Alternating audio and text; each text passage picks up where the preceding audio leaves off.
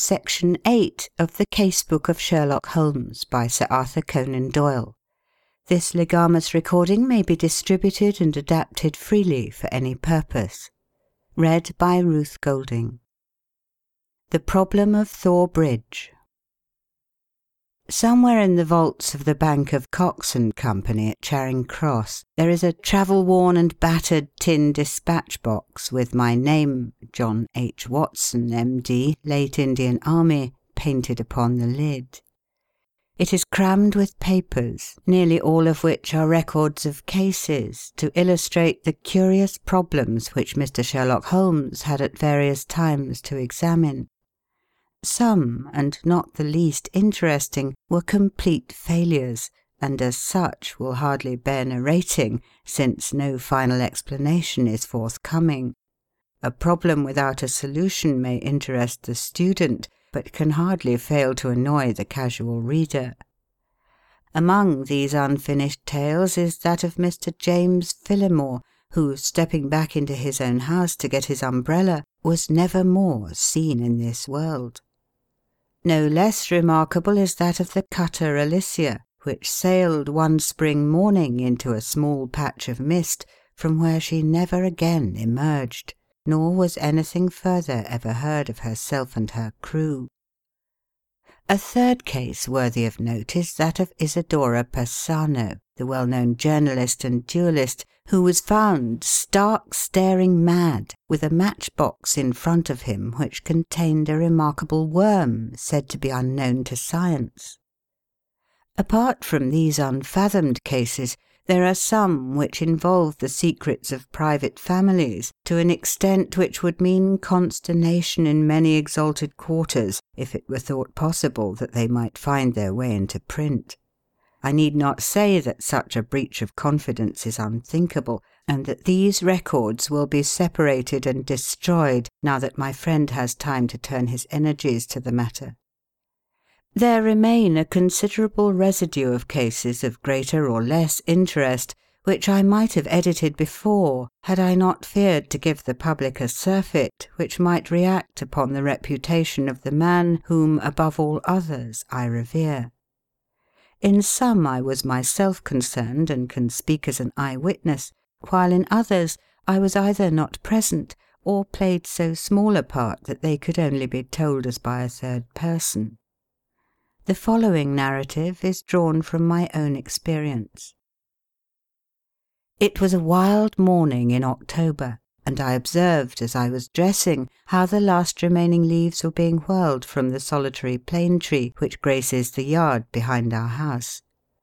I descended to breakfast, prepared to find my companion in depressed spirits, for like all great artists he was easily impressed by his surroundings.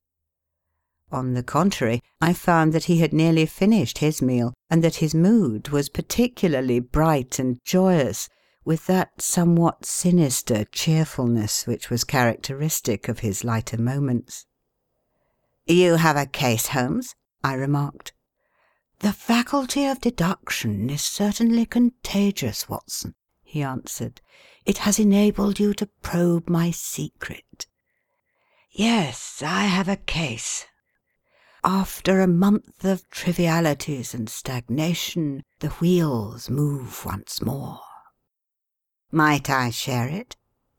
There is little to share, but we may discuss it when you have consumed the two hard boiled eggs with which our new cook has favoured us. Their condition may not be unconnected with the copy of the Family Herald which I observed yesterday upon the hall table. Even so trivial a matter as cooking an egg demands an attention which is conscious of the passage of time, and incompatible with the love romance in that excellent periodical. A quarter of an hour later the table had been cleared, and we were face to face. He had drawn a letter from his pocket. You have heard of Neil Gibson, the Gold King? he said. You mean the American senator? Well, he was once senator for some Western state, but is better known as the greatest gold mining magnate in the world. yes, I know of him. He has surely lived in England for some time. His name is very familiar." "Yes. He bought a considerable estate in Hampshire some five years ago. Possibly you have already heard of the tragic end of his wife." "Of course. I remember it now. That is why the name is familiar.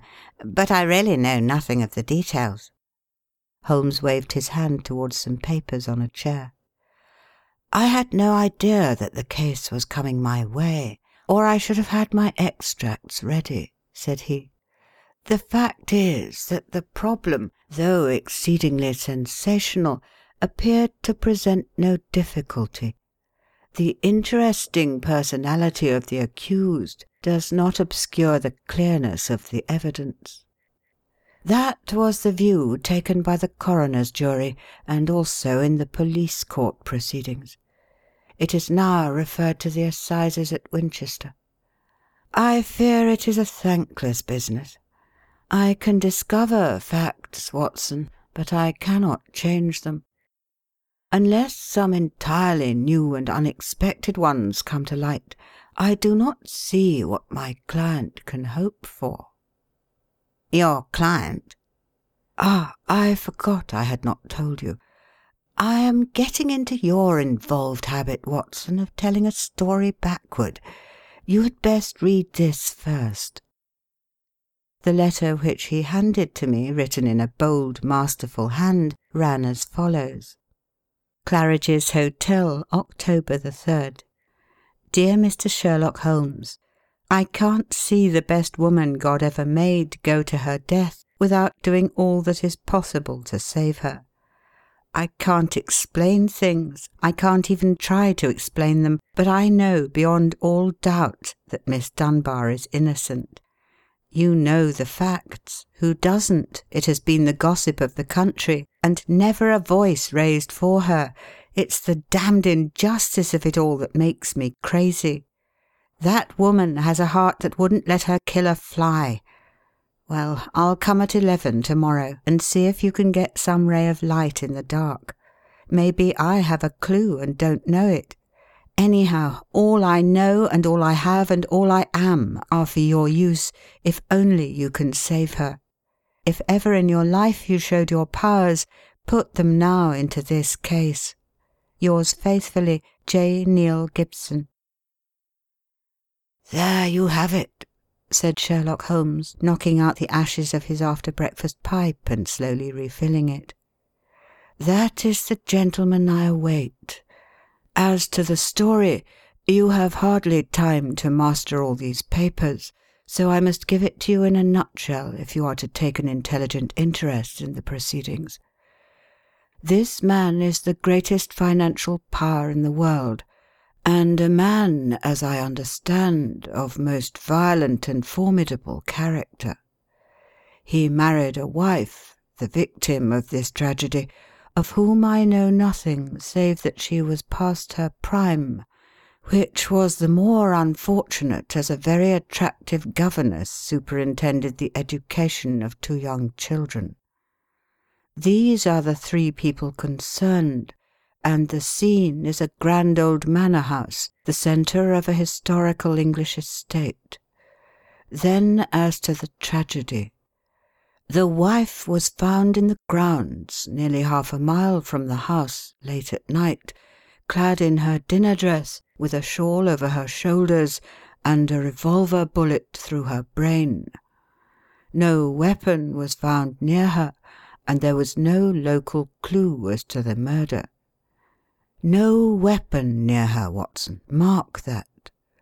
The crime seems to have been committed late in the evening, and the body was found by a gamekeeper about eleven o'clock, when it was examined by the police and by a doctor before being carried up to the house. Is this too condensed, or can you follow it clearly?" "It is all very clear. But why suspect the governess?" "Well, in the first place, there is some very direct evidence.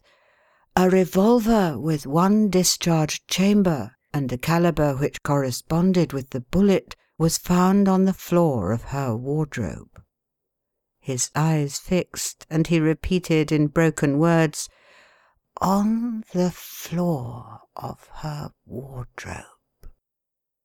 Then he sank into silence, and I saw that some train of thought had been set moving, which I should be foolish to interrupt. Suddenly, with a start, he emerged into brisk life once more. "Yes, Watson, it was found. Pretty damning, eh? So the two juries thought. Then the dead woman had a note upon her making an appointment at that very place, and signed by the governess. How's that? Finally, there is the motive. Senator Gibson is an attractive person. If his wife dies, who more likely to succeed her than the young lady who had already, by all accounts, received pressing attentions from her employer? Love, fortune, power, all depending upon one middle aged life. Ugly, Watson, very ugly. Yes, indeed, Holmes. Nor could she prove an alibi. On the contrary, she had to admit that she was down near Thor Bridge that was the scene of the tragedy about that hour. She couldn't deny it, for some passing villager had seen her there. That really seems final. And yet, Watson, and yet this bridge, a single broad span of stone with balustraded sides, carries the drive over the narrowest part of a long, deep, reed girt sheet of water. Thor Mere it is called. In the mouth of the bridge lay the dead woman. Such are the main facts. But here, if I mistake not, is our client, considerably before his time. Billy had opened the door, but the name which he announced was an unexpected one. Mr. Marlow Bates was a stranger to both of us.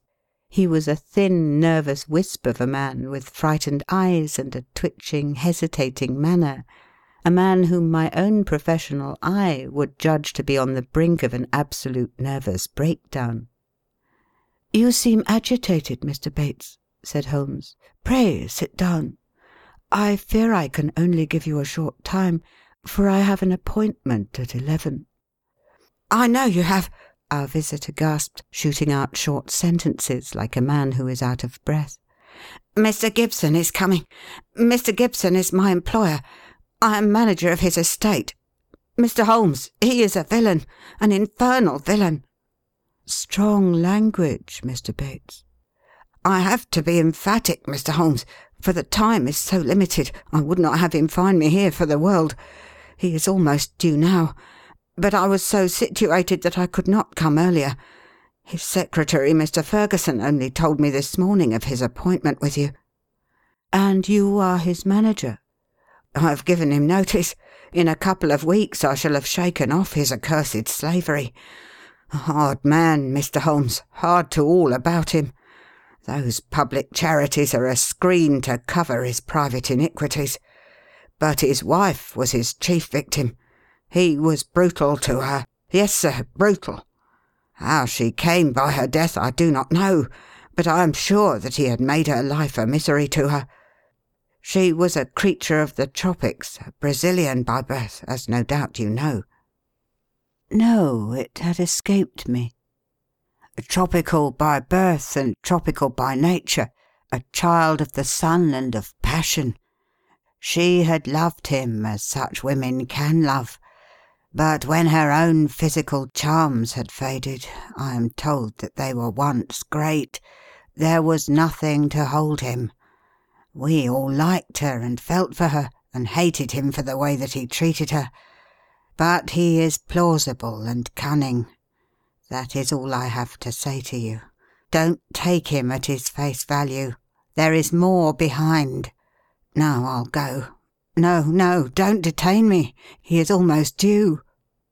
With a frightened look at the clock, our strange visitor literally ran to the door and disappeared. Well, well, said Holmes after an interval of silence. Mr. Gibson seems to have a nice, loyal household. But the warning is a useful one, and now we can only wait till the man himself appears. Sharp at the hour we heard a heavy step upon the stairs, and the famous millionaire was shown into the room. As I looked upon him, I understood not only the fears and dislike of his manager, but also the execrations which so many business rivals have heaped upon his head. If I were a sculptor and desired to idealize the successful man of affairs, iron of nerve and leathery of conscience, I should choose Mr. Neil Gibson as my model. His tall, gaunt, craggy figure had a suggestion of hunger and rapacity. An Abraham Lincoln keyed to base uses instead of high ones would give some idea of the man. His face might have been chiselled in granite, hard set, craggy, remorseless, with deep lines upon it, the scars of many a crisis cold grey eyes, looking shrewdly out from under bristling brows, surveyed us each in turn. He bowed in perfunctory fashion as Holmes mentioned my name, and then with a masterful air of possession he drew a chair up to my companion and seated himself with his bony knees almost touching his. "Let me say right here, Mr. Holmes," he began, "that money is nothing to me in this case. You can burn it if it's any use in lighting you to the truth. This woman is innocent, and this woman has to be cleared, and it's up to you to do it. Name your figure." "My professional charges are upon a fixed scale," said Holmes coldly. "I do not vary them, save when I remit them altogether." "Well, if dollars make no difference to you, think of the reputation. If you pull this off, every paper in England and America will be booming you. You'll be the talk of two continents." "Thank you, Mr. Gibson. I do not think that I am in need of booming. It may surprise you to know that I prefer to work anonymously, and that it is the problem itself which attracts me.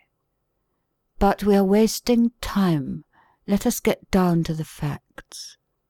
"I think that you will find all the main ones in the press reports. I don't know that I can add anything which will help you, but if there is anything you would wish more light upon, well, I am here to give it." "Well, there is just one point." "What is it?" "What were the exact relations between you and Miss Dunbar?" The Gold King gave a violent start and half rose from his chair. Then his massive calm came back to him. "I suppose you're within your rights, and may be doing your duty in asking such a question, Mr. Holmes." "We will agree to suppose so," said Holmes.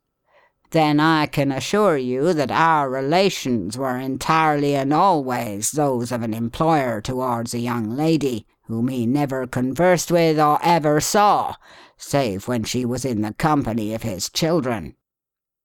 Holmes rose from his chair. "I am rather a busy man, Mr. Gibson," said he, "and I have no time nor taste for aimless conversations. I wish you good morning." Our visitor had risen also, and his great loose figure towered above Holmes. There was an angry gleam from under those bristling brows, and a tinge of colour in the sallow cheeks. "What the devil do you mean by this, Mr. Holmes? Do you dismiss my case?" "Well, Mr. Gibson, at least I dismiss you. I should have thought my words were plain." "Plain enough, but what's at the back of it? Raising the price on me, or afraid to tackle it, or what? I have a right to a plain answer." "Well, perhaps you have," said Holmes. "I'll give you one. This case is quite sufficiently complicated to start with, without the further difficulty of false information." "Meaning that I lie?" "Well, I was trying to express it as delicately as I could, but if you insist upon the word I will not contradict you."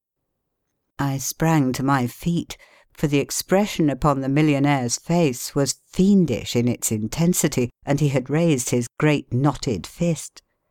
Holmes smiled languidly and reached his hand out for his pipe. "Don't be noisy, Mr. Gibson. I find that after breakfast even the smallest argument is unsettling. I suggest that a stroll in the morning air and a little quiet thought will be greatly to your advantage." With an effort the Gold King mastered his fury.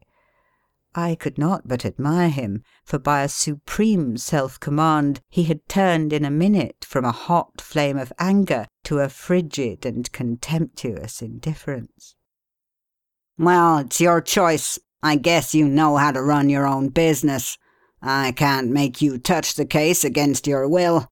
You've done yourself no good this morning, Mr. Holmes, for I have broken stronger men than you.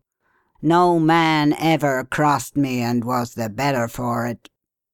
"So many have said so, and yet here I am," said Holmes, smiling. "Well, good morning, Mr. Gibson. You have a good deal yet to learn." Our visitor made a noisy exit, but Holmes smoked in imperturbable silence, with dreamy eyes fixed upon the ceiling. "Any views, Watson?" He asked at last. "Well, Holmes, I must confess that when I consider that this is a man who would certainly brush any obstacle from his path, and when I remember that his wife may have been an obstacle and an object of dislike, as that man Bates plainly told us, it seems to me Exactly, and to me also. But what were his relations with the governess, and how did you discover them?" "Bluff, Watson, bluff. When I considered the passionate, unconventional, unbusinesslike tone of his letter, and contrasted it with his self contained manner and appearance, it was pretty clear that there was some deep emotion which centred upon the accused woman rather than upon the victim. We've got to understand the exact relations of those three people if we are to reach the truth. You saw the frontal attack which I made upon him, and how imperturbably he received it. Then I bluffed him by giving him the impression that I was absolutely certain, when in reality I was only extremely suspicious. Perhaps he will come back. He is sure to come back. He must come back. He can't leave it where it is. Ha! Isn't that a ring? Yes, there is his footstep. Well, Mr. Gibson, I was just saying to Dr. Watson that you were somewhat overdue." The Gold King had re entered the room in a more chastened mood than he had left it. His wounded pride still showed in his resentful eyes, but his common sense had shown him that he must yield if he would attain his end. "I've been thinking it over, Mr. Holmes, and I feel that I have been hasty in taking your remarks amiss. You are justified in getting down to the facts, whatever they may be, and I think the more of you for it. I can assure you, however, that the relations between Miss Dunbar and me don't really touch this case. That is for me to decide, is it not?" "Yes, I guess that is so. You're like a surgeon who wants every symptom before he can give his diagnosis." "Exactly. That expresses it. And it is only a patient who has an object in deceiving his surgeon who would conceal the facts of his case." "That may be so. But you will admit, Mr. Holmes, that most men would shy off a bit when they are asked point blank what their relations with a woman may be, if there is really some serious feeling in the case. I guess most men have a little private reserve of their own in some corner of their souls where they don't welcome intruders, and you burst suddenly into it. But the object excuses you, since it was to try and save her. Well, the stakes are down and the reserve open, and you can explore where you will. What is it you want? The truth. The Gold King paused for a moment as one who marshals his thoughts. His grim, deep lined face had become even sadder and more grave. I can give it to you in a very few words, Mr. Holmes, said he at last. There are some things that are painful as well as difficult to say, so I won't go deeper than is needful. I met my wife when I was gold hunting in Brazil. Maria Pinto was the daughter of a government official at Manaus, and she was very beautiful. I was young and ardent in those days, but even now, as I look back with colder blood and a more critical eye, I can see that she was rare and wonderful in her beauty. It was a deep, rich nature, too, passionate, whole hearted, tropical, ill balanced, very different from the American women whom I had known. Well, to make a long story short, I loved her and I married her. It was only when the romance had passed, and it lingered for years, that I realized that we had nothing, absolutely nothing in common. My love faded. If hers had faded also, it might have been easier. But you know the wonderful way of women. Do what I might, nothing could turn her from me. If I have been harsh to her, even brutal, as some have said, it has been because I knew that if I could kill her love, or if it turned to hate, it would be easier for both of us. But nothing changed her.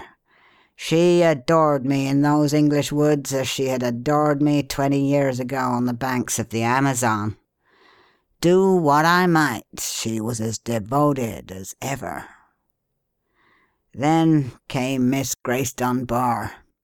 She answered our advertisement and became governess to our two children. Perhaps you have seen her portrait in the papers.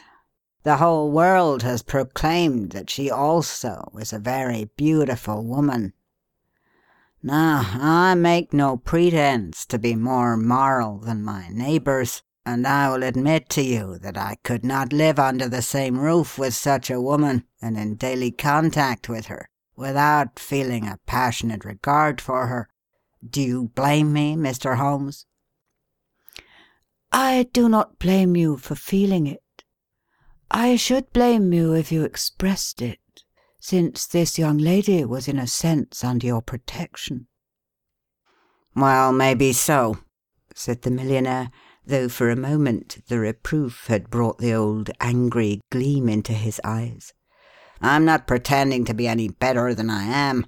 I guess all my life I've been a man that reached out his hand for what he wanted, and I never wanted anything more than the love and possession of that woman. I told her so. Oh, you did, did you? Holmes could look very formidable when he was moved. I said to her that if I could marry her I would, but that it was out of my power I said that money was no object, and that all I could do to make her happy and comfortable would be done. Very generous, I am sure, said Holmes with a sneer. See here, Mr. Holmes, I came to you on a question of evidence, not on a question of morals. I'm not asking for your criticism. It is only for the young lady's sake that I touch your case at all, said Holmes sternly. I don't know that anything she is accused of is really worse than what you have yourself admitted that you have tried to ruin a defenceless girl who was under your roof. Some of you rich men have to be taught that all the world cannot be bribed into condoning your offences. To my surprise, the Gold King took the reproof with equanimity. That's how I feel myself about it now. I thank God that my plans did not work out as I intended. She would have none of it, and she wanted to leave the house instantly. Why did she not? Well, in the first place, others were dependent upon her, and it was no light matter for her to let them all down by sacrificing her living. When I had sworn, as I did, that she should never be molested again, she consented to remain. But there was another reason. She knew the influence she had over me, and that it was stronger than any other influence in the world. She wanted to use it for good.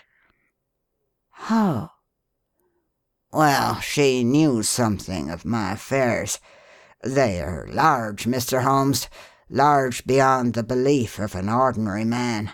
I can make or break, and it is usually break. It wasn't individuals only, it was communities, cities, even nations. Business is a hard game, and the weak go to the wall. I played the game for all it was worth. I never squealed myself, and I never cared if the other fellow squealed. But she saw it different. I guess she was right. She believed and said that a fortune for one man that was more than he needed should not be built on ten thousand ruined men who were left without the means of life. That was how she saw it. And I guess she could see past the dollars to something that was more lasting. She found that I listened to what she said, and she believed she was serving the world by influencing my actions. So she stayed, and then this came along. Can you throw any light upon that? The Gold King paused for a minute or more, his head sunk in his hands, lost in deep thought. It's very black against her, I can't deny that. And women lead an inward life, and may do things beyond the judgment of a man. At first I was so rattled and taken aback that I was ready to think she had been led away in some extraordinary fashion that was clean against her usual nature. One explanation came into my head.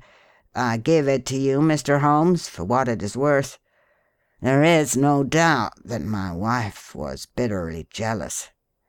There is a soul jealousy that can be as frantic as any body jealousy and though my wife had no cause, and I think she understood this, for the latter, she was aware that this English girl exerted an influence upon my mind and my acts that she herself never had.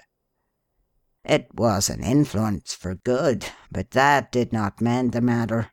She was crazy with hatred, and the heat of the Amazon was always in her blood.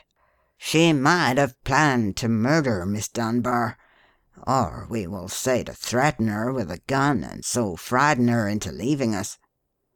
Then there might have been a scuffle and the gun gone off and shot the woman who held it. That possibility had already occurred to me, said Holmes. Indeed, it is the only obvious alternative to deliberate murder. But she utterly denies it. Well, that is not final, is it? One can understand that a woman placed in so awful a position might hurry home, still in her bewilderment, holding the revolver. She might even throw it down among her clothes, hardly knowing what she was doing. And when it was found, she might try to lie her way out by a total denial, since all explanation was impossible. What is against such a supposition? Miss Dunbar herself. Well, perhaps. Holmes looked at his watch. I have no doubt we can get the necessary permits this morning and reach Winchester by the evening train. When I have seen this young lady, it is very possible that I may be of more use to you in the matter though I cannot promise that my conclusions will necessarily be such as you desire. End of part one of The Problem of Thor Bridge